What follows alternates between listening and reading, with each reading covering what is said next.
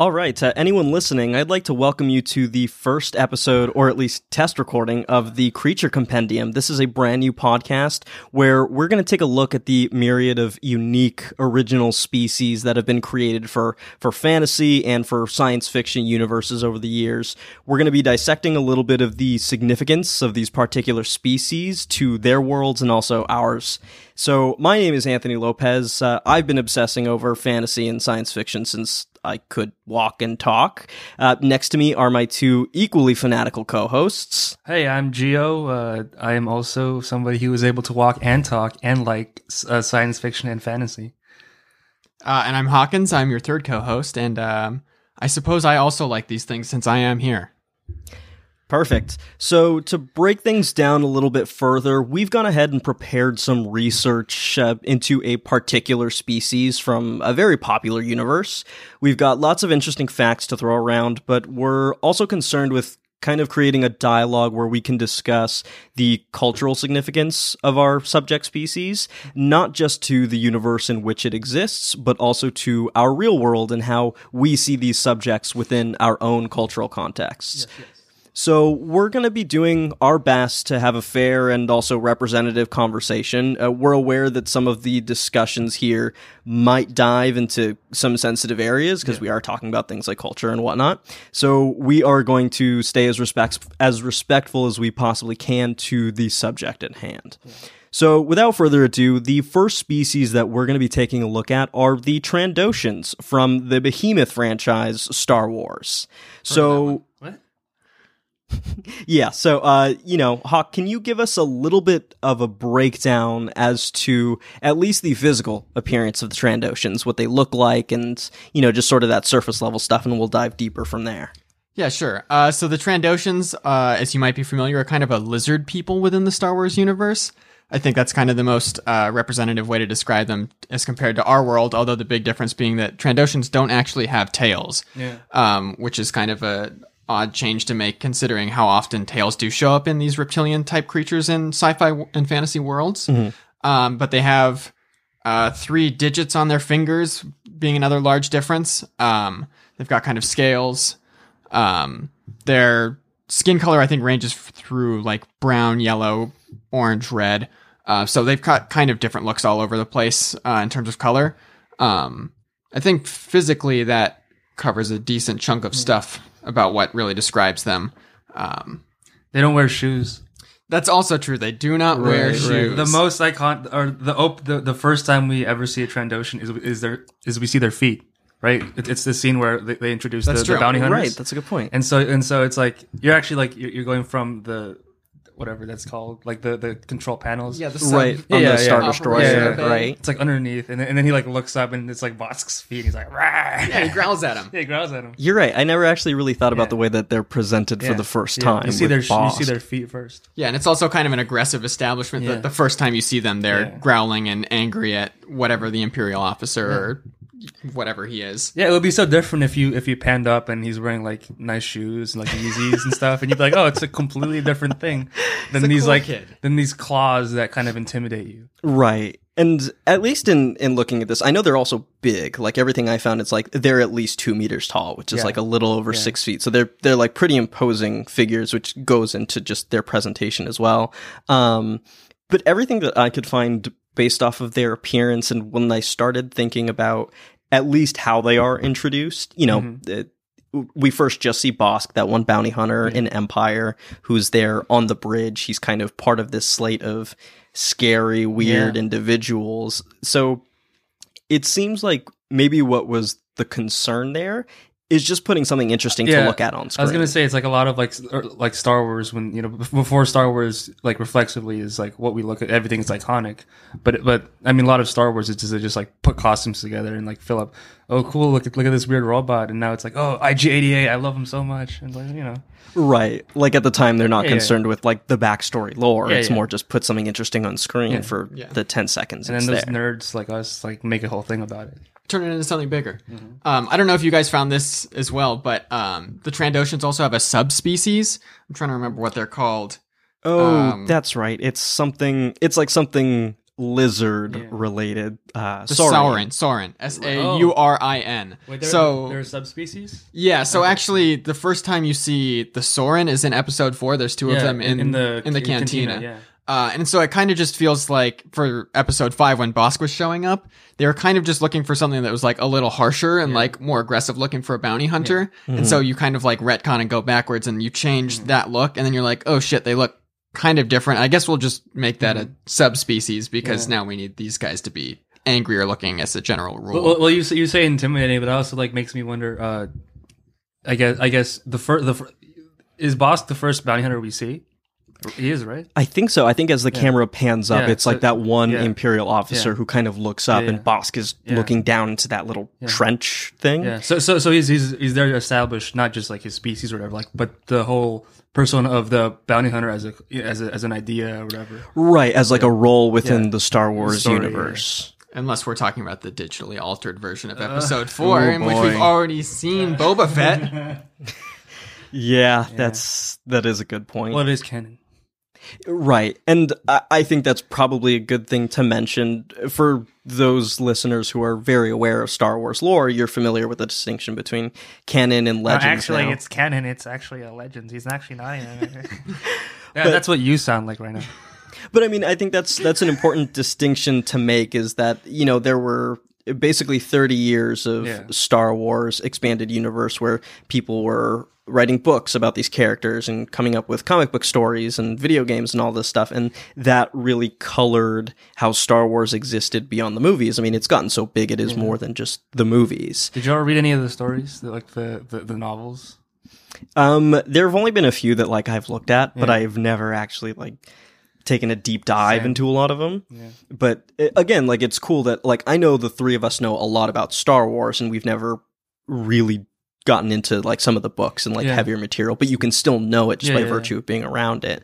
Um but yeah, as far as this goes what we're discussing, I I think we're not really as concerned with like the distinction between keeping the discussion hard canon or like because all of this stuff is useful and has been 30 years of Yeah. history for this universe, I think it's all useful. It's also nebulous too because what d- defines canon can change like in a, in in a movie. Like the whole like the entire thirty years was disappeared. Like when when the you know studio took over or whatever Disney and all that shit, right? Yeah. Right. Well, I think that's also interesting for a case with this where you're looking at a specific species where you kind of see a re exploration of what the species is meant to mm. be, where you've mm-hmm. got 30 years built up.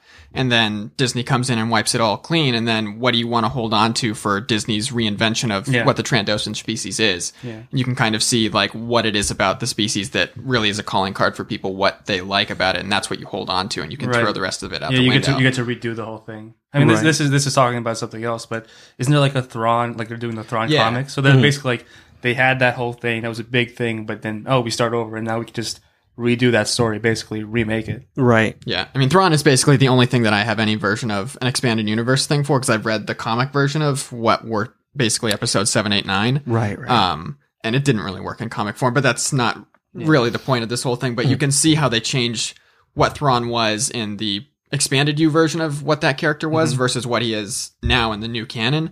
And timeline is the biggest change, but really the character himself is fairly similar. Mm. You can just re-implement him in a way that makes sense now for how you want to tell the stories of the new Star Wars world. I can't wait for the Chiss episode because I want to hear about like the difference between Thrawn and all that shit. Right. Yeah, it, it, that's that's like a very important thing, and it's you know no matter what Disney says is quote unquote real, Mm-hmm. you're still going to have so much history coloring what is now canon. Yeah, right. You know, um, so I mean, as far as the Trandoshans go, it at least the way they're introduced, or Bossk at least, Yeah. is visually very classic villain Yeah, like something that you can look at and go, that's a dangerous thing that I probably should stay away from. he's a lizard boy. Right. And With big teeth. right. And also, you know, we know he's part of this slate of bounty hunters, so Mm-hmm. in addition to looking like a lethal thing, we know by occupation he's probably some of the best of the best, Yeah. which is why Vader himself has assembled him on Yeah, he's part of this. Vader. Yeah. Um. So you know, we talked a little bit about about the physicality. You guys want to dive into a little bit of the Trandoshan history, stuff like that? Uh, sure. Well, yeah, I mean, part of uh, I mean, physically, it's a very imposing figure, but then they kind of dive into that as well with the way that they establish its culture, or the Trandoshan people's culture, at least. Um, so we've never really been to their home Yeah, planet I don't Trandosha, think- as far as I could tell. Maybe in like one of the older books. Yeah. Uh, but it wasn't something that I knew anything about. Uh, but basically, what we know about their culture is that they worship uh, a god, goddess scorekeeper? called the scorekeeper. Right, right. Uh, so basically, they're trying to keep track of um, how much I don't know hunting it is they can do. I, I was wasn't totally clear on what exactly they are keeping score on, but it's really the basis of what makes them so aggressive is that they're trying to rack up this score of points by hunting, by killing, by uh, just being in control of uh, violent situations. Essentially, that's how they gain more points. Yeah. Uh, and that's what the society is really based around for the most part. Right, and uh, one of the cool pieces I went to was at least the source book for the role playing game, at least the current role playing game. Yeah, the Fantasy Flight version. Yeah, exactly. So what it kind of dives into it because it has a section on society, right? And so exactly that. That there's like this goddess, the scorekeeper, keeps track of success and failure in specifically hunts. And so hunting for for the Trandoshans, it's it's literally dropping a kill. Um, they they count these these kills or these almost points. They call them the Jagannath, and so this is something that they're essentially divine marks. And a Trandoshan will try to rack up as many as they can across a lifetime. And it almost like other sort of lizard species across science fiction, they don't live as long as humans. They have a little bit of a shorter lifespan, which I don't really know where that comes from, but it's certainly Uh, a thing. I don't know. Yeah. Well, do real lizards live for less time? I would guess that's probably where it comes from, right? Probably. I've, I know. Cold-blooded. I know it's like a reptilian thing, and Cold-blooded things definitely die sooner. right um but one of the one of the neat things i think about this this very like religious relationship they have with the scorekeeper is you know at death a Trandoshan is supposed to present their their Jagannath like their total their tally Jagannath. to the to the scorekeeper and depending on their tally that'll determine almost what sort of rank they get in the afterlife like what sort of afterlife they'll experience and it, it's not just that it's also their status on their homeworld is determined by by their tally so you know really really well established and hyper lethal Trandoshans will have places in society that are a little more elevated, a little more sought after. Um, one of the cool things, though, is, or I, I shouldn't say cool, but I complex things about it is it's not just a building tally. If you screw up in a really big hunt, you can have your score stripped to zero, and it's mm. kind of the the analogy of becoming undesirable. to Witness me. Okay, That's ex- crossing franchises there. Yeah, We but can't it's, it's like the, oh, it's, it's, it's, it's strictly that we cannot talk about other other franchises. Oh no, we, we absolutely can, especially if it's if it makes sense, and I think we're gonna Mediocre. exactly. Mad Max is always a good one to reference. Uh, uh, I guess going forward, it probably is good to reference Yeah. other franchises. Yeah. Actually, you should probably disregard most things No, no, I say. I, I am just gonna specifically talk about just Star Wars canon, uh, not Legends. Uh, and I cannot I cannot talk about Mad Max or no, Legends is better. Please disregard all Wait, Disney. which one is which? Legends is the old stuff. Okay, yeah, that's that's what I thought. because it's legend. It's not real anymore. Right, right. Um, but yeah, so one of the one of the cool there's like a paragraph in in that source book for the role playing game where it talks about how you know the quote unquote hunt has evolved as Trandoshans are more embedded with this galactically connected society. Mm-hmm. So you know when they were in spacefaring, it was very kept to actual hunts, like killing Yeah. things. But now, at least where Star Wars is currently, there's sort of this space to change what the hunt is. So if you're, you know, not all Trandoshans are hunters. So Hashtag not all Trandoshans. thank you, Gio. Thank you. That was a layup, wasn't? Or that was a that was like a what's it called when you pass? A a setup, Yeah, a setup. layup. Well, I don't know. I don't know. I think layup is correct. Okay. Are you yeah. doing basketball Yeah, reference? Yeah, it's a, it's a oh, layup. sorry, we're not talking about basketball in this one.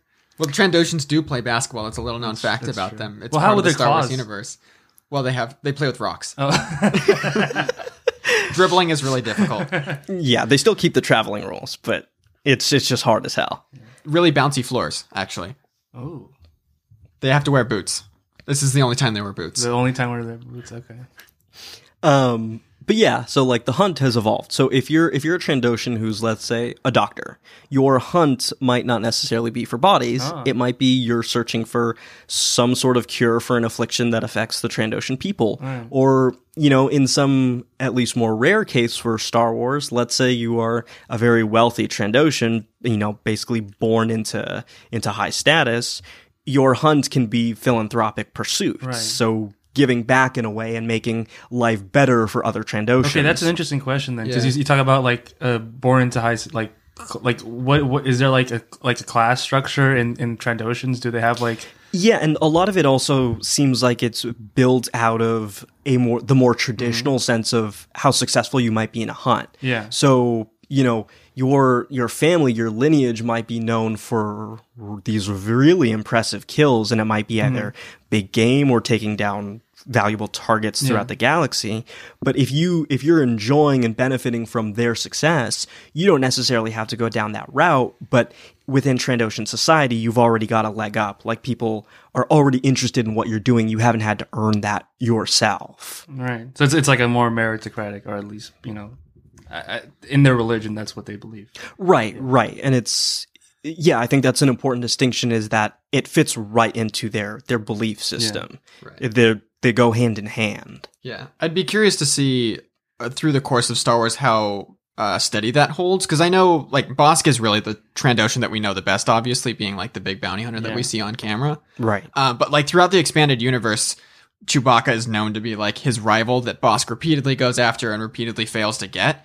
Um, but obviously, Bossk is like someone that we know to have a strong reputation, and so within this system, like, does he still have that reputation despite like getting into these events with Chewbacca and letting him escape like more than once? Like, is Bossk someone that we're not aware is actually like a discredited Yeah. like Trandoshan? like, can he not go back to their home planet because everyone's like, "Oh, you suck, you can't catch Chewie." Yeah. But yeah, maybe he's like an exile, or like he's in permanent, like uh, like he just has to chase him because he failed or whatever. But like it never feels like Yeah, that. yeah. It always feels like Bossk is like, oh shit, Yeah, like yeah, that he guy's has a reputation, badass. yeah. Right. And I don't know, I, I feel like just based off of this system and I, I would almost say that just based off of the facts, the fact that, you know, there have been these storylines if he goes after him and he can't get them. And we'll we'll dive into a little more about the the Wookiee Trandoshan history. But I would almost say if I didn't know who Bossk was, this is someone who on paper I would say is ping ponging left and right, up and down, you know, like maybe they're really successful, but then they are disgraced for a while Yeah, Sure. and they'll come back with something big and it's like okay well when are you going to go after the thing that that you know brought you down Yeah. Uh, my other guess would just be that the, the way the expanded universe worked in the past, they didn't necessarily have a lot of oversight and uh, like cohesive Yeah. narrative. So uh, my guess is that that sounds really good, and I I wasn't aware of a lot of the nuances of how that's the sort of structure in the society worked and how they gather points, like despite not being hunters necessarily, and that's all really fascinating stuff that I think probably just wasn't necessarily followed all the time.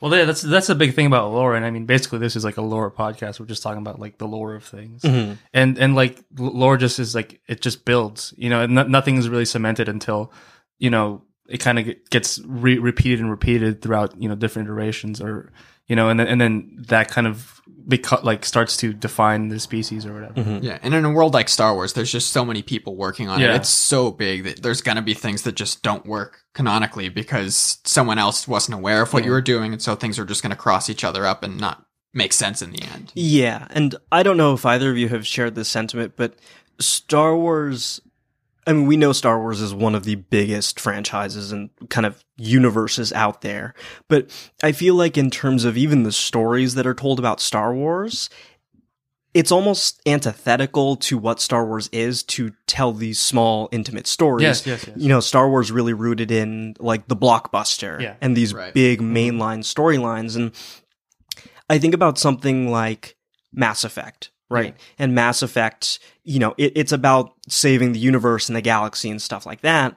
But I think the interactive nature of it being a video game lets you dive into some of those incredible nuances with these other for sure. characters who are it's, aliens. It's also more like well in Mass Effect, it's more like actual like sci-fi, where, where, where Star Wars, you know, it's like a space fantasy thing. Right. It has, it has the genre of fantasy, where it's not really so much about the de- the, the details and and that. It, it's more like just the big strokes of things, and Right. you kind of get impressions of, of things. Like the, like Bossk is an impression of like this this bounty hunter. It's a trope of of, of th- this species, and then that gets built out because of you know uh, just because of the universe becomes so big. Right, right. And that, that's also a tough thing too, because we we talked about how you know when characters like Bossk or IG88 are introduced, it's it's just to have something on screen Yeah. that that works visually. But I think for something to work quickly in a visual medium, you kind of have to play into stereotype. Yes, yes, You know, yeah, and sure. and it's uh, one of the things that I kind of go back and forth on when I, you know, when I just read about a species in in Star Wars, at least a lot of their physical description and their psychological description seems to fit one archetype. Yes, yeah, Yeah. And also I think that changes wildly between like what was happening during episode 5 versus like what you put in episode 9 now. Yeah. Like at that time they had no idea what this franchise meant. And so like you're just oh this is the costume I can find let's just throw this on this guy. Whereas now in episode 9, you know, 30 years later or whatever Yeah, it 30 is, like these people like J.J. Abrams is very conscious of like what this world is that he's working in, and so when you create a character, Neal Scanlan is probably who creates the characters, not J.J. Um, but you know exactly what everyone is going to look at, and this is there's going to be this visual dictionary that comes along with the movie, and so people are going to see all these details about it, and so every character has to be like more thought out versus where Bossk was when you released episode five, and it Yeah. just had to represent, oh, this is a scary bounty hunter. Now it's like, oh, well, it this character might represent something in the movie, but also they have to have a backstory mm-hmm. to them that we can follow along with because that's what the nerds want to do. yeah. Those fucking nerds. Right. And I, one of the funniest little like almost factoids about the Trandoshans comes from Bossk. Like this mm-hmm. this whole idea that part of his costume is a recycled, Is a recycled Doctor, Doctor Who, Who, yeah. which is just an adaptation Yeah. of a flight suit that the Royal Air Force used. And so there's there's almost this this multi-purpose uh, thing we see from at least productions and how they Yeah. used to be. You know, every time you make a blaster now for Star Wars, it's never existed before. All the blasters in episode four were weird mashups of World War II pieces that, y- you know, if you look at them, you can tell, okay, that's a Sten submachine gun or whatever. Which, which is what Star Wars originally was. It's just a mashup of World War Yeah. II and also like uh, space fantasy, wizards and shit. You know what I mean? right, right. But I, I just think it's so interesting. Like, In like we- space. in space, like what you were saying, that everything now that is made for Star Wars is so calculated, Yeah. and it has to clear with Disney. We can't just throw anything in. Whereas when they're making Episode Five, it's probably just like, all right, yeah, that looks good. Yeah. I guess we, we'll deal with the name later. Yeah, which I mean is how you get back to the like the Saurin subspecies Yeah. because it's just like we're adjusting the mask just enough so that it's something different. Scary, yeah, yeah, but then in retrospect, when you're looking at this, you know, ten years down the line, and you're like, oh my god, Star Wars is huge. Like, Yeah. why are, why are these like so close but actually different enough to feel like a different species? Yeah, you get to retconning and stuff. Oh, this is actually just a subspecies or whatever. Yeah. Mm-hmm. Um, is it cool if we jump into the into the Wookiee Trandoshan backstory Sure, type yeah. stuff? Because I mean, yeah. I actually didn't know almost how complex it was. Was this stuff like that you guys found as well? Well, I guess it depends kind of what part you're looking at. It seems like there's variations that I was finding online Mm-hmm. about, you know, where this whole thing originated and how deep it gets. But I, Right. I'm guessing whatever you found uh, is going to be the most interesting, just given what you offered about uh, the way that the, the point scoring system works with the scorekeeper. Sure. Yeah, uh, yeah, let me just jump right into it. So, uh, the Trandoshan planet, you know, it, they refer to it as uh, they- Dosha, right? yeah, so it's it's like commonly called Dosha. The Trandoshans call it Hsskor, which Oh, Can you say that again? Hsskor. It's H S S K O R. There are no apostrophes in this? There are no apostrophes, How and does it Star Wars with no apostrophes? I don't know. It, it seems sacrilegious. My, my, my, my literal like Star Wars RPG character is a regular word with an apostrophe in it. I thought that's what makes a Star Wars character. Star Wars. right, just throw apostrophes all over the Apostrophes, place, and all of a sudden that's it's how like, you do make sci-fi. You know, Right. So so right, they they call it Hsskor, you know, in the Trandoshan language, and uh, in in fitting with this idea that they are a lizard people, their language to human ears just sounds like like hisses Harsh and and- snarls, and there's they can speak Galactic Basic, which for people who don't know is basically just English. Um, they can speak Basic, but it there's a lot of sibilance. There's a lot of ro- like classic lizard like rolling on s's and you know holding vowels and things like that. So it sounds you know Yeah. snake like almost. But one of the interesting things about their home planet is they they exist in the same system as the Wookiee planet Kashyyyk. Yeah. And you know, we saw Kashyyyk in episode 3 and it's probably a better known like secondary planet just because, you know, that's where Chewbacca's Yeah. from and stuff like that. But so their history with the Wookiees, it goes something like this. The Trandoshans, as they become, you know, more spacefaring and things like that, they, they send a scouting mission to Kashyyyk. And Kashyyyk is this incredibly dense forested planet that's also insanely dangerous. The Wookiees basically live by living in the trees. And as I understand it, the Trandoshan planet is also very jungly and dense. Yeah, it's also a, a very dangerous place. And I think that's why the Trandoshans have evolved to be such lethal killers that value, you know, their own, their own life over Right, others and hunting things is because, you know, food chain there. They, Yeah. they gotta, they gotta maintain. Um, so anyways, they send this scouting mission to Kashyyyk, and it's it's you know it's just to check resources and things like that. They have no idea that the Wookiees live here. The Wookiees completely misinterpret the intention of the scouting mission, and they basically murder them. They just brutalize them, do awful things to them. Awkward. Yeah, really awkward. You know, Most you- awkward first contact ever. Oh yeah. You know, that's just you know, uh, I'm having flashbacks to Mass Yeah. Effect Andromeda where it's like you first see an alien and you just blow them away and it's like this kind of counteracts Liam, why did you do that?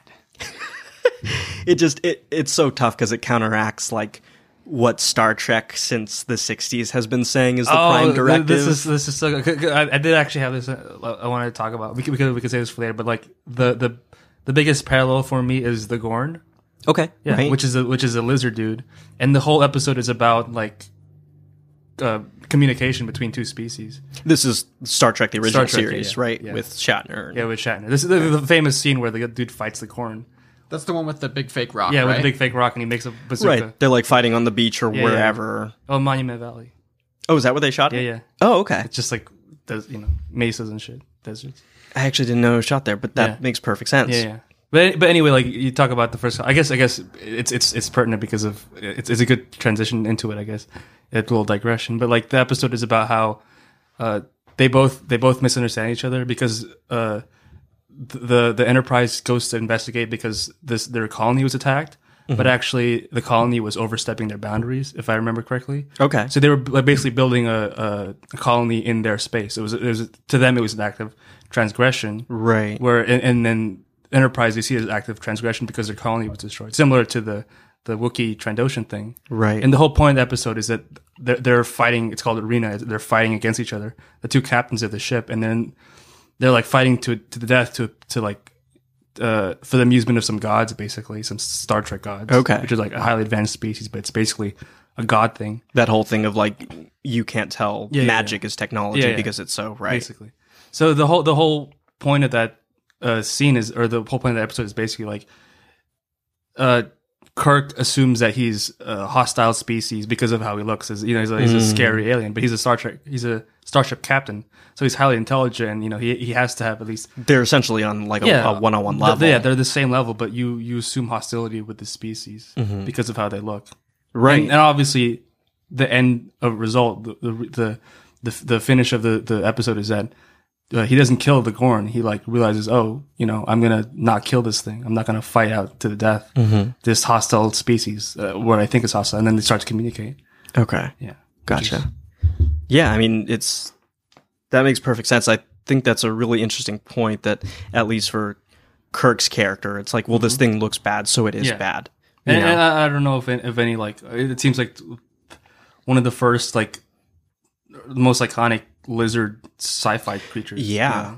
I mean, there are people who will drop it like in as a GIF response, you know, just because it's Oh, the one returns. yeah, just because it, it, it looks humorous and you know it was made in the '60s, so it, it looks ancient almost. For the record, uh, podcast listeners, you can't see this, but I did the the Gorn turn. Yeah, he did. I, I had to say that because I, I feel like I did nothing. yeah, it's an audio medium. No one, no one saw it.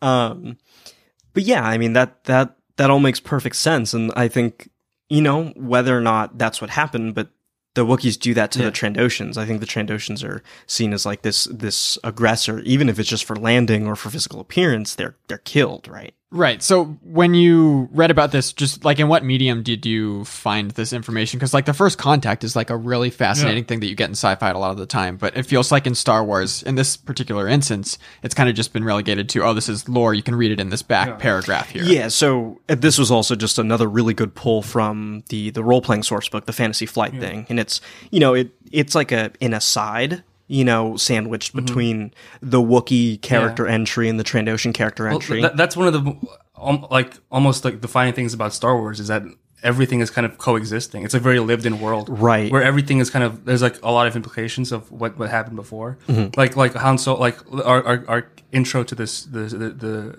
the world is Luke, who, Mm-hmm. who lives in a world where there's like all this stuff, but he's like sheltered. And, Right. and so he goes into places where everybody, oh, they already assume, oh, we know about the Wookiees' backstory and all that shit. And so, mm-hmm. like, Han Solo explains everything. And, and Luke is like, I don't know anything about anything. I'm, Yeah. Or I mean, he doesn't explain things, and it just works because Yeah, we can understand it. Oh, you, you, Right. get, you, get, you get the implication that there is Yeah. things because he doesn't explain it. He's like, oh, right, yeah, yeah, you know. right. Although, does the Wookiee Trandoshan thing ever really come up on screen, or is that was gonna- something we yeah. just know about not by not being big Star necessarily Wars within the main movie entries. Yeah, which is interesting because it's like one of the most famous things about like Trandoshans in that species, but it's not in Star Wars. Like, right. like the this is all just external, Yeah. like things that have been built up over Yeah, and again I, I, those and I was 30 wondering, years. how do I know that when I never, I don't know where it came from. Yeah, now that we've brought this up, I have no idea like how Yeah. I found mm-hmm. this little thing Yeah. out, but like that's so essential to like what I know about the Trandoshans. Yeah. It's like they're big and scary, and oh, they, They- they- hunt yeah. Wookiees. They have a thing against Wookiees. Yeah, and I think that that even elevates them in the cultural zeitgeist Yeah. of people that know Star Wars. It's like these things are important because they're affiliated with the Wookiees Yeah, they're the who are. Chewbacca. Yeah. You know, this is one of the big characters, and Yeah. it's like, oh, and the lizards hate him and want to kill him, but Chewbacca's Chewbacca, and he never dies to a Trandoshan. Um, Well, I think one of the other interesting things about this is that talking about how the first contact goes, the Wookiees shred these Trandoshans. Mm-hmm. And like to look at both of these species, the Trandoshans and the Wookiee, they're both huge, imposing physical figures. Oh yeah, it's actually and there's more here which is really incredible. And so it's okay, so this this first contact goes really wrong.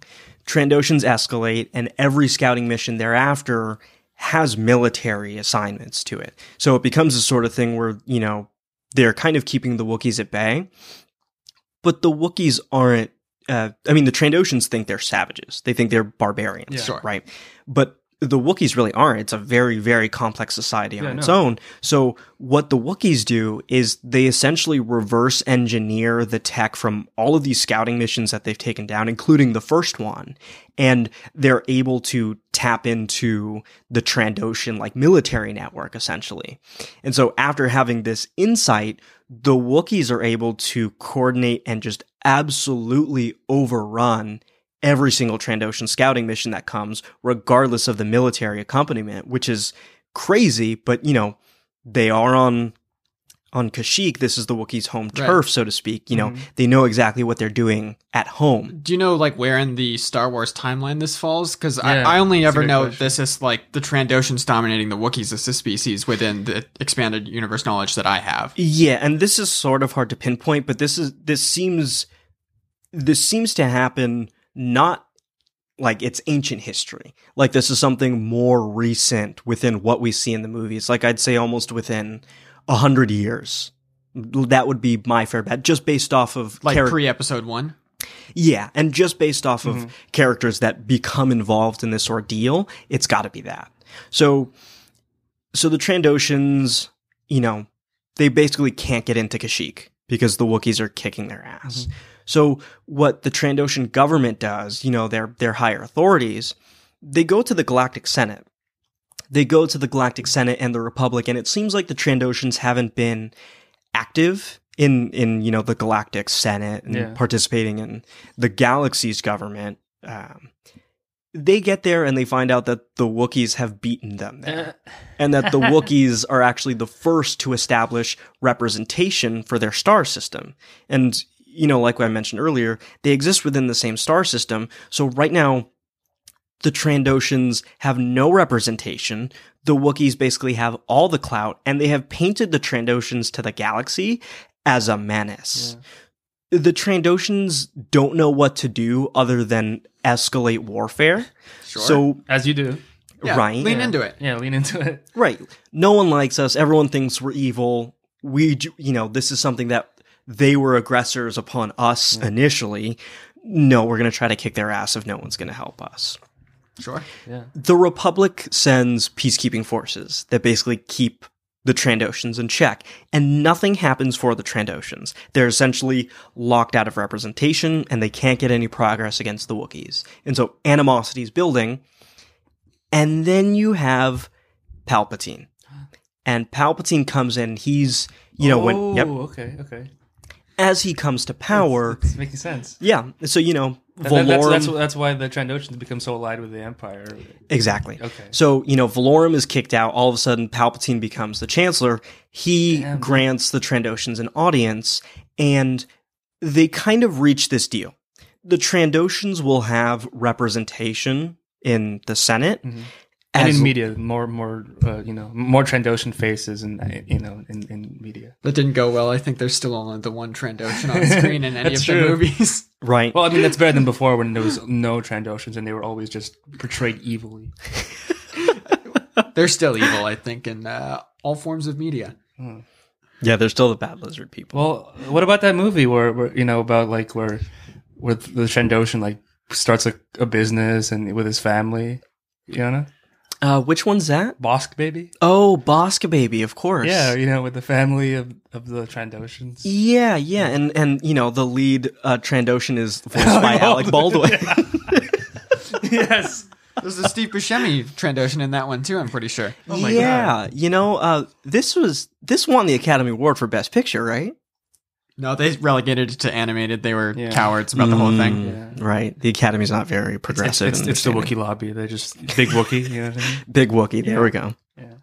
So the Trandoshans get representation, but the the catch for them is at this time there have been a lot of uh, Wookiee rebellions on Kashyyyk. The Empire has tried getting in there and like siphoning their own resources because clearly Kashyyyk is a very resource rich planet.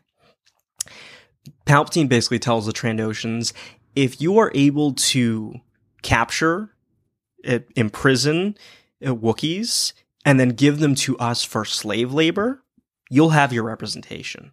And so, you know, it's sort of this horrible, horrible deal where you're basically trading in uh, lives, Mhm. right, of a particular people Yeah. so that your government can kind of have clout in the global arena. And this gets into, you know, one of the things that we've also seen in Star Wars media, the fact that the Wookiees, you know, at the time of, you know, the dark times, uh, pre episode 4, episode 4 and on really, the Wookiees are taken advantage of as slave labor Yeah. you know, they're really strong, they're really hardy, they live for a god long time. Y- You know, someone like the Empire sees them as the perfect things to use as just manual labor, and already they're they're insurrectionists against the Empire. Why not do this? And it, it's crazy because you see this in what is it star wars rebels you know really early on there's a storyline about freeing uh, wookiee slaves and even in solo for god's sakes that's part of the thing when Yeah. they get to, to the kessel mines is chewbacca is conflicted because he's on this mission has his life debt to han but he sees his people are are suffering Yeah. And it it's crazy because looking at all of this, it's this whole conflict that is like, you know, why the lizard people hate Chewbacca. It's also why Chewbacca's people are very, very quickly one of the more disenfranchised groups when you're talking about the atrocities of the Empire. Yeah, I mean, it's also kind of interesting to see uh, in the Star Wars world, there's very little gray space.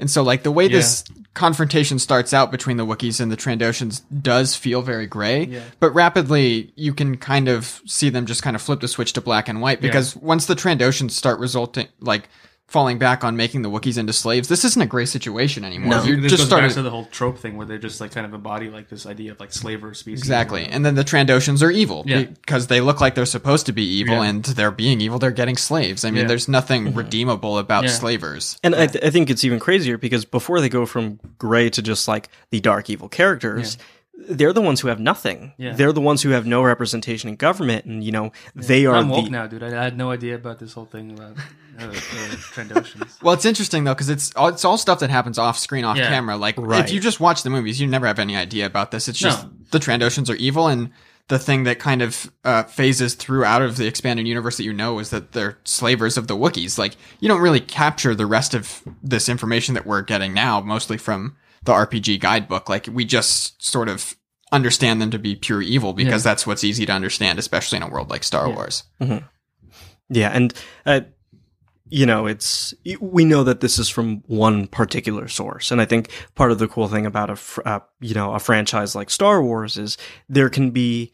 It's almost like this is a mythical retelling of what happened. For sure. Like there's probably so many different takes, and those are you know we can justify those like different authors who aren't on the same page about how this happened, but mm-hmm. at least within this context and this source, it's like okay, that that's complicated. That's really it, like I, I I don't know how to feel Well, about also that. the interesting thing about that is that there can be like ambiguity because it's like uh, history or like basically legend at this point because Mm-hmm. it seems like it's like a telling, retelling of stories. You can have somebody else interpret it differently. Like you're saying, oh, the the Trandoshans landed first and then they were attacked. Like how do you like that? That's like a telling from one side. Maybe Yeah. maybe the first contact the, the Trandoshans were being you know aggressive as well, and then the Wookiees were defending themselves. And like all we know is that they had contact. The Wookiees won, and but and you can basically have it interpreted different ways. And So if you want, like, if the author wants to change tweak it a bit, it could be like, oh, you know, it, it went it went like this, it went like that, Mhm. and so you can have that um, ambiguity in in in the history of a character or a species, actually, more interestingly, and then you can you know have that change with with with the, with the characters. Yeah, absolutely. But it's it's also kind of interesting in that like reading through my own version of what I've seen of these events, like it does it doesn't come across exactly that way, but it's a very similar sort Yeah. of origin story. But the way that this is being told, it feels like it's from the Wookiee perspective almost because mm-hmm. they're you know they're the ones being beat up. Yeah. But also we're still seeing how like there is gray space for the Trandoshans. Like yes. there is like the Trandoshans went there and they were who got murdered by the Wookiees and like what it's interesting that the Wookiee story would be that. right. Yeah. Yeah, and it it almost feels like a lot of this is.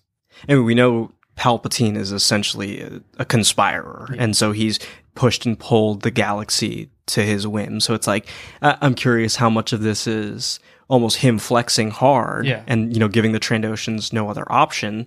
The Trandoshans, who I mean, I don't know, I could see that being a space as if you're if you're a representative of your planet, basically not being okay with this deal but you've got your own internal pressures to secure that Right. you know for the first time it's Yeah. like okay well what what do we do you know and it, this also gets a little weird because you it you were not just person to person or Trandoshan to human it's it's literally every living thing against the Sith Lord Yeah. which is you know kind of makes it uglier um but yeah it's just it's messy which is I'm not used to for Star Wars For Star Wars, yeah, for Mm-hmm. sure. Right. Um yeah, I mean, did you guys find anything else that was like really interesting and trying to dive into uh, not just the history, but like just about the Trandoshans in general? Oh yeah, the the, th- the thing basically that I got from from from watching that episode of Clo- or the two episodes of Clone Wars Uh-huh. that, that I realized I didn't like. Well, which episodes were they? Uh, Padawan Lost, and I forgot what the other one was. The- this the is like part- season three, season right? three Okay. of uh, Clone Wars. Was that there is a, a family dynamic because the the whole the whole episode is like they they catch some Padawans, some younglings. They call them younglings. I don't I don't understand the difference. I think that's like because I think a Padawan has to be an apprentice of Yeah, someone. yeah. The younglings are just, like generic students yeah. of no one in particular. Yeah, okay. Okay. So, so they, they capture younglings, uh, and then the, you know they kind of do a whole hunt in this moon, and the whole moon is basically like you know a, a, a, a you know game preserve or whatever Okay. safari. And the whole thing is that this the father is like grooming his son to be a uh, you know a, a hunter as well, and there's actually like a, a family dynamic between between Trandoshans, Mm-hmm. and I mean. It's interesting because you don't usually get that with like reptilians. You know what I mean? Right. Yeah, Right. I It's- mean, that- more cold blooded. You feel like they're more distant exactly. from each other. That's usually what the trope is. You don't, you know, you, you have you know uh, hatchlings or whatever, and they kind of go on their own. But this one, there's there's an actual like father son dynamic, and there's like family dynamics in in this culture. Right, right. Which is cool. I mean, because like the stuff I was reading, it's it's uh, you know when when the Trandoshans are born, the at least what I saw, father figure's not present. Yeah. it, they're able to kind of sustain Right. for themselves, and you know the mother will take them on the first hunt when they're like around two years old, but Yeah. Mm-hmm. by the time they're ten, they're they're self sufficient. Yeah. They can they can do everything on their own. But but you're right. I mean, and, and who knows? Maybe It's that's also, yeah, this is also just one family. you know what I mean? Right, exactly. Like they can easily not conform to at least what the book is writing is like the generalization of, Mm-hmm. of Trandoshan culture. But um like that's interesting to see that there is there's that other take of it. But but the interesting is they, they act as if it's normal. Nobody, nobody, no, it doesn't seem irregular. It seems like it's just a normal thing for a father to to have us like a you know familiar relationship with the son and have like a mentorship thing. Right, totally. Totally. Well, as long as we're talking about family stuff, I think my favorite thing that I found when looking this up Mm-hmm. was that I, I guess at some point uh, during the canon, it, it feels like an inconsistent thing within the expanded universe, but Cradossk is Bossk's father who runs the Bounty Hunters Guild. Oh, Um, okay. and at some point, there's a story written about Boba Fett joining the Bounty Hunters Guild. Uh, and of course, when this happens, there's a big celebration. And during the celebration, Cradossk demands that Bosk come in and perform the lizard dance oh boy. because I guess they just call themselves lizards still. Like That's apparently, offensive. like this book was so lazy. Yeah. Like within the expanded universe, there's just like it's not even the Trandoshan dance; it's the lizard dance. Right, That's like us saying, "Hey, perform like the ape dance," Yeah. or you know, yeah, I mean, it's definitely not not great, but like. I- I don't know that that really falls in line with your Yeah. family thing too much, but it was I mean, just but like, there is there is a there is a relationship between the two. It's not like Yeah. yeah, Yeah, yeah, So yeah. I mean, even if it's good or bad, I mean, there is a, a family relationship. Yeah, it feels like it's kind of building on like uh, inheriting like from your family, and like you're talking about how the not it's not a class system, but like the different groups of people within Yeah, you're about, like, Trandoshan lineage and society stuff, like yeah, work together, Yeah, yeah. and right? They live like the, same actions space. of your of your forefathers Yeah. and you know your your mother and father before you Yeah. color how you come into this world. of course. Right. Yeah, it's interesting. It's not something you really associate with like lizard uh, cultures and media. It's like having that uh, relationship with with uh, uh, family. Yeah, or dancing. I don't or think you associate dancing with lizards at all either. Well, I, you know, Argonians. You know. Please don't bring up Argonians. That's gotta be That's, saved that's for a later. whole other can of worms that that we can. That's Those another those episode. Argonians they can't dance. Though. yeah. There's a whole book series. There's a whole book series. There's a whole book We'll series. get we'll get to that. We'll later. get there. Absolutely. Um, but yeah, I, th- I Okay, think. I hope that's not like a recurring thing where we we call back into like Jesus. lusty Argonian maids. Um, Jesus. so it it seems like we understand at this point how the Trandoshans exist to Star Wars. Yes. You know, they're they're seen as like these aggressive, you know, reptilian, untrustworthy uh, killers, basically. They're slimy. Right. Not physically. Right. No, Oh, yeah, not they're, they're- physically. they're- they're like reptiles. They're cold. You know, it's like yeah, sure. they don't seem like they have a slimy. Well, yeah, but I think like frogs are cold blooded, right? okay, okay, and they're definitely well, they're, they're, they're amphibians. Okay, I suppose so. All right. I, I don't know anything about this actually. I don't have like Too defensive. yeah. So right. So I think we can all agree that the Trandoshans to Star Wars they're they're bad. Yeah, they're. I mean, they're definitely presented as villains. Yeah, I mean, there's Yeah. flavors. Yeah, slavers are not redeemable in really any form. yeah. Okay. So if you were suddenly turned into a Trandoshan and you existed in the Star Wars universe, Okay, so we do an RPG, and I already exist in this form, just so everyone's aware. er, okay, and right, RPG role playing game for those of you that may not may not know. Who, who would listen to this and not know what RPG means? fair fair point fair point okay so that's actually a good point is there anything you can talk about like at least why you initially picked yeah. that That is- character yes, I was- I'm curious about. That. Okay, so the single, I mean, being big and brawny and strong is pretty nice, but I think the single thing that I'm hoping to get to as a Trandoshan player, like the cinematic moment that I want, is one of these physical traits that we haven't actually covered yet for Trandoshans is that you lose a limb and they regenerate with Trandoshans, which is great because I just keep waiting for that moment where like something's happening. I can, I don't know, like throw my gauntlet, my hand on top of a grenade or something, or yank it through a door and it'll get lopped off and I get to save everyone. But like, you know, I lost a limb, but that definitely hurts. But it's gonna come back. It's it's fine. And that's kind of like for me, like playing as an individual Trandoshan outside of the evil slaver world, Yeah. that's the biggest appeal to me is that I can have my limbs return after a time after sacrificing a chunk of myself. Well, also the interesting thing is you can play against the, the, the culture of, of, of you know your species. Yeah, that that's what I was going to say because at least for me, if I were if I were picking like a new character Mm-hmm. to play, right? I feel like the allure for the Trandoshan would be big, aggressive, can kill things without necessarily ever holding a weapon Yeah. because you know they've got the clawed fingers and everything like that. Yeah. Like they can brawl the fuck out of a place as we've seen you do as your Trandoshan character. Yeah. So I think for me, it's it's it's interesting to hear that that was like the singular pull, like being able to regenerate a lost yeah. limb, because you know, as a mechanic, that's really really cool. Yeah. But I also love that with your character. I'm gonna drop the name. Your character's name is Droll Six, right? Good lizard name. Yeah. Great Droll lizard six. name. Apostrophes in there somewhere. But as Droll Six, you you're not the aggressive type. You are essentially like granted a little underworldy, but you are sort of this self-made businesswoman Yeah. who, you know, lives and dies on her own reputation. More, more subtle than straightforward. Yeah, Yeah. I mean, as, as we're playing characters like Star Wars on screen, as we've talked about it, it's kind of black and white. It has to be more archetypal. It has to be easier to follow. But as a player doing the RPG, it's a lot easier to find that gray space. Yeah. And so we do tend to find that. Um, and so it's kind of nice to play a character that would typically be just straight evil, and you can kind of find a little more nuance in there and make yourself not just pure evil. Right.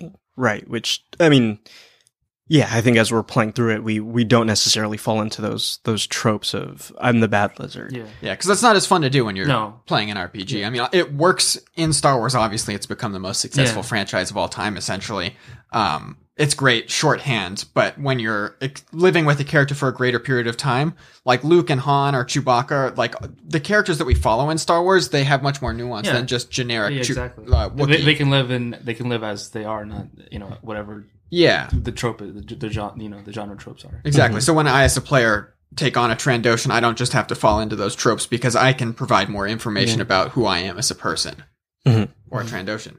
Right. And uh, as the game manager for our Ascension, or game master, whatever you want to call it, General manager, general manager. I'm the general really manager upsetting. of our session. Yep. Um, assistant general manager. I- I'm definitely going to find a way in which that arm loss or leg loss is going to be Yeah. wicked. Yeah. It's going to be good. It's going to Although, be although my answer would be I didn't make a Trandoshan character, but I feel like I would lean into it, like the whole the whole like uh slaver thing, and I feel like me interacting with the other characters that would be like my turn. You know what I mean? Like, like you're you're you're you're- you grow in the in the Trandoshan culture of like hunting and stuff, and I'd be like I would like oh I'd lean into that, and then oh you know maybe I shouldn't do shit like that anymore. Okay, like almost like a like a learning opportunity for exactly. someone who's Yeah. probably been entrenched in this Yeah, singular culture exactly. to kind of see an alternate Yeah. approach. And I always like that, like those stories where you kind of soften and you know see other other other experiences, and you're like, oh, I'm not gonna be a slave anymore. Mhm.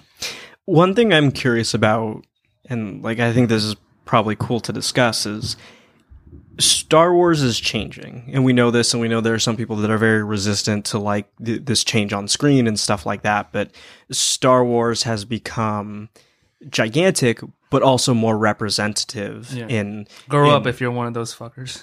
Yes, yeah, like it's get on board. It's probably time. Yeah. Um, what I'm curious about is we know there's better, stronger representation on screen, at least with like the lead characters and stuff like that. Do we see Star Wars as a franchise? And we know they have a lot of projects in store, like TV shows, things like that. There's already animated. Do we see Star Wars as as a space where stories like let's say a Trandoshan who doesn't fit into the Trandoshan mold? Do we see there being like a place for these non-blockbuster type stories to be told in greater frequency moving forward? Like and not just oh that'd be nice, but do we actually think that Star Wars will hit a place where that's possible?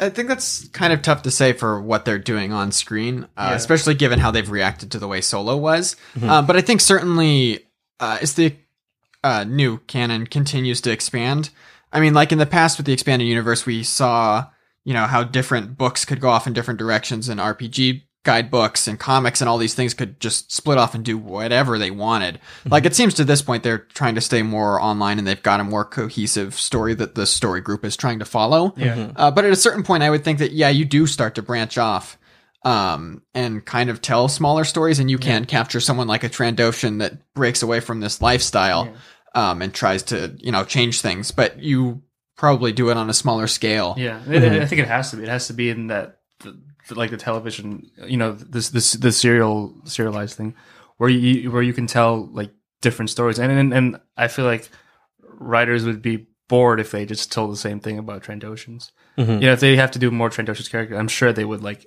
put a little bit of difference in there, just and it'll, it'll grow from that. Yeah, but something like the Mandalorian is like a the sort of space where it feels like you can bring in like a side character, um, Trandoshan that fits into that world, um, but also can have a little bit more nuance. Just because to this point, like Trandoshans like Bossk, like we've seen them on screen, Yeah. but like even when you see them on screen, like they have so little screen time that you can't develop anything. Right. But more of a long form exploration, and Yeah. something like the Mandalorian gives you space to finally Exactly. do that. Yeah, and I think I think there are plenty of characters that in their first five, ten minutes of appearing anywhere fit into a very prescriptive mold. Yeah, But then it's, you know, with more time, with movies, with seasons, with extra stuff written about them, you realize Han Solo is not just the rogue. Yeah. You know, Luke is not just the hero Yeah. and stuff like that. Like you, you, you can get a little more, Mm. uh, a little more complex. But actually, also in the same time, you can also like degrade in a certain way. With uh, with like Chewbacca, you know, he kind of starts off more interesting. Like he's you know he's smart and savvy, and like sometimes they kind of just portray him as like an animal, like a stupid yeah. beast. Like he, when he's like a co-pilot, you know what I mean? Like like like sometimes like you kind of uh double down onto onto like the the, the tropes, Mhm. if that makes sense. Yeah, and I, I think for something like Chewbacca, it's also tricky because uh, on screen, at least for us as the viewer, there is that language barrier. We know yeah, sure. everyone on the Falcon can understand him, um, but you know, for us, it's like it, it's almost a little more slapstick Yeah. at time, Yeah, he's fighting with the the, the porgs or whatever. right? Or or like even when he's been shot, Yeah. like he's in the Falcon, like kind of throwing a fit, Yeah. and it's like, oh well, he's Chewbacca, he'll be fine. I mean, that seems like another interesting place where just like the closeness and the differenceness between the Trandoshans and the Wookiees mm-hmm. like comes out again, and that they're like from such similar places, and like f- for the most part, like through the Star Wars universe, everyone could speak basic except for someone like the Wookiees for whatever reason. Um, whereas the Trandoshans are, you know, they're evil, but they can still speak in basic and they can communicate with us. Um, and but I guess on screen, like that just hasn't mattered at all Yeah. like they can speak but they don't speak like we don't actually hear trandoshans ever except Yeah. in you know one or two episodes of clone wars Yeah. or um rebels probably Yeah. Where they speak basic. yeah Yeah, Yeah. The boss doesn't. He just Yeah, Bossk just sort of hisses. Yeah, hisses hisses. in the movies and stuff like that. Um, okay, is there is there anything else you all want to add? I mean, it. I feel like at least I've walked away with a better, more deep understanding and appreciation for for Trandoshans across the board. yeah. Yeah i mean i guess the one other thing that i found when i was looking stuff up that um it didn't really come up a lot but apparently the way that the trandoshan hands work um they only have the three digits. The Saurin the other species the subspecies of course have four digits for some reason. That's like the biggest difference. Okay. Um, but apparently, the Trandoshans for manual labor have to have separate droids that they've built uh, that do a lot of their work because with the three digits, it's more difficult for them to do certain things. Okay. You know, I do have a droid in the RPG, and that didn't really occur to me. I just learned Oh, this right God. now. I- I thought- I thought- that would have been great if I had just dropped this on you guys. I, thought you like planned it. and I was like, oh, geez, that's so good.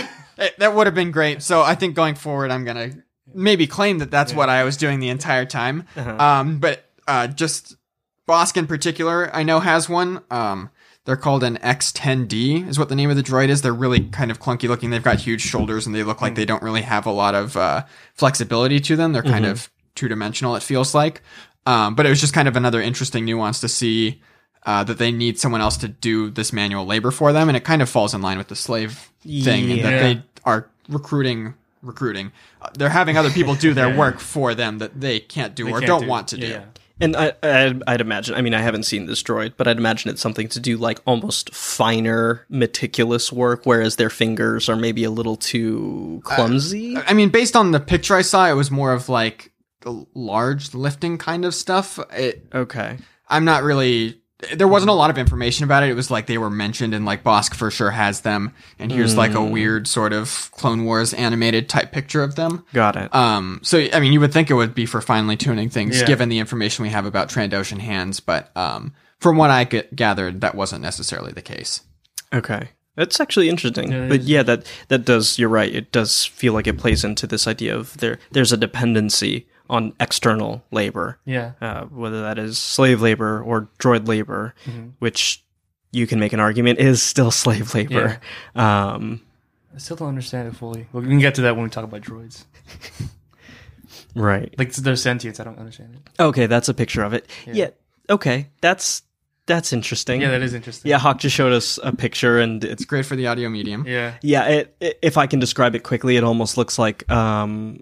Oh my god, like a real steel fighter robot type thing. It's like very stick legs. It's very blocky.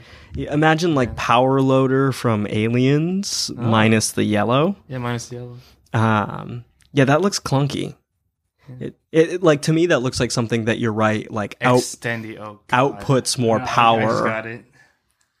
Wait, what? Extendi. Extend. Extendi. Extend. Oh shit! Is that the fucking name of it? The X10D, the Yeah. Extendi? Yeah, extendi. Fuck me! God damn it! Yeah. That's really horrible. Yeah, it's horrible. This is only legends, just so we're clear. This That's could right. only That's be in right. It legends. doesn't exist. It doesn't exist.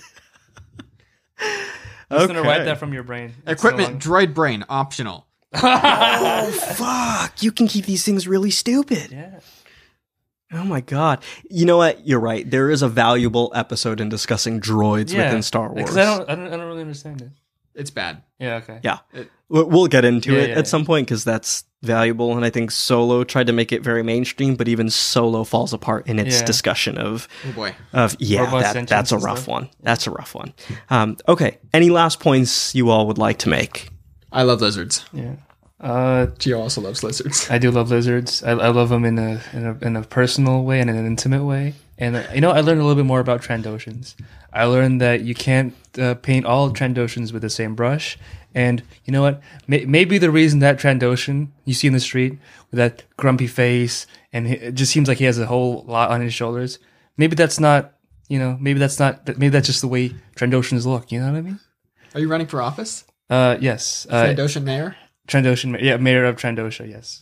Excellent, excellent. You know they already have representation in government, and it's kind of problematic. And and and, and you know what? I want your vote. you you have representation in government. You could have more. You could have more. More, More represent- slave Wookiees. More didn't say representation. that. I didn't, didn't say say that. He said that. I didn't say that. I'm the one running for office. Don't put words in my mouth. Fake news. Don't say that. Okay, I won't say that. All right, folks. If that's it from you all, I think that's it from me. Goodbye. Uh, we need a we need a, some kind of like sign off that this is not Plug. awkward. No, you need to have us plug ourselves. Tell Oh, tell yeah, people yeah, to follow us on Twitter. Uh, you got to go around the table. Oh, you're right. Sure. So, um, you can find me on Twitter or Instagram. My handles are usually Cuban Lopez. I think that's what it is. Throw a hashtag, not a hashtag, an Whoa. at sign before that. How Please don't hashtag me. That'd be terrible. Um, so that's me. You can find me on Twitter at uh, hawk underscore i e y e underscore nineteen. You can also find me on Instagram under the same name. Yeah, and, and you can also find me on both of those platforms. Uh, I think it's Hoi Pinoy, H O I underscore P I O P I N O Y. Um, and uh, yeah, so far, uh, if any, if, if I have any tours, any shows, I'll let you guys know. Check out my website, uh, uh, trandoshanlovers.com. That sounds like it might be a little X-rated. Oh no, no, it's it's it's it's my political platform. Wow, that's certainly a URL you've chosen.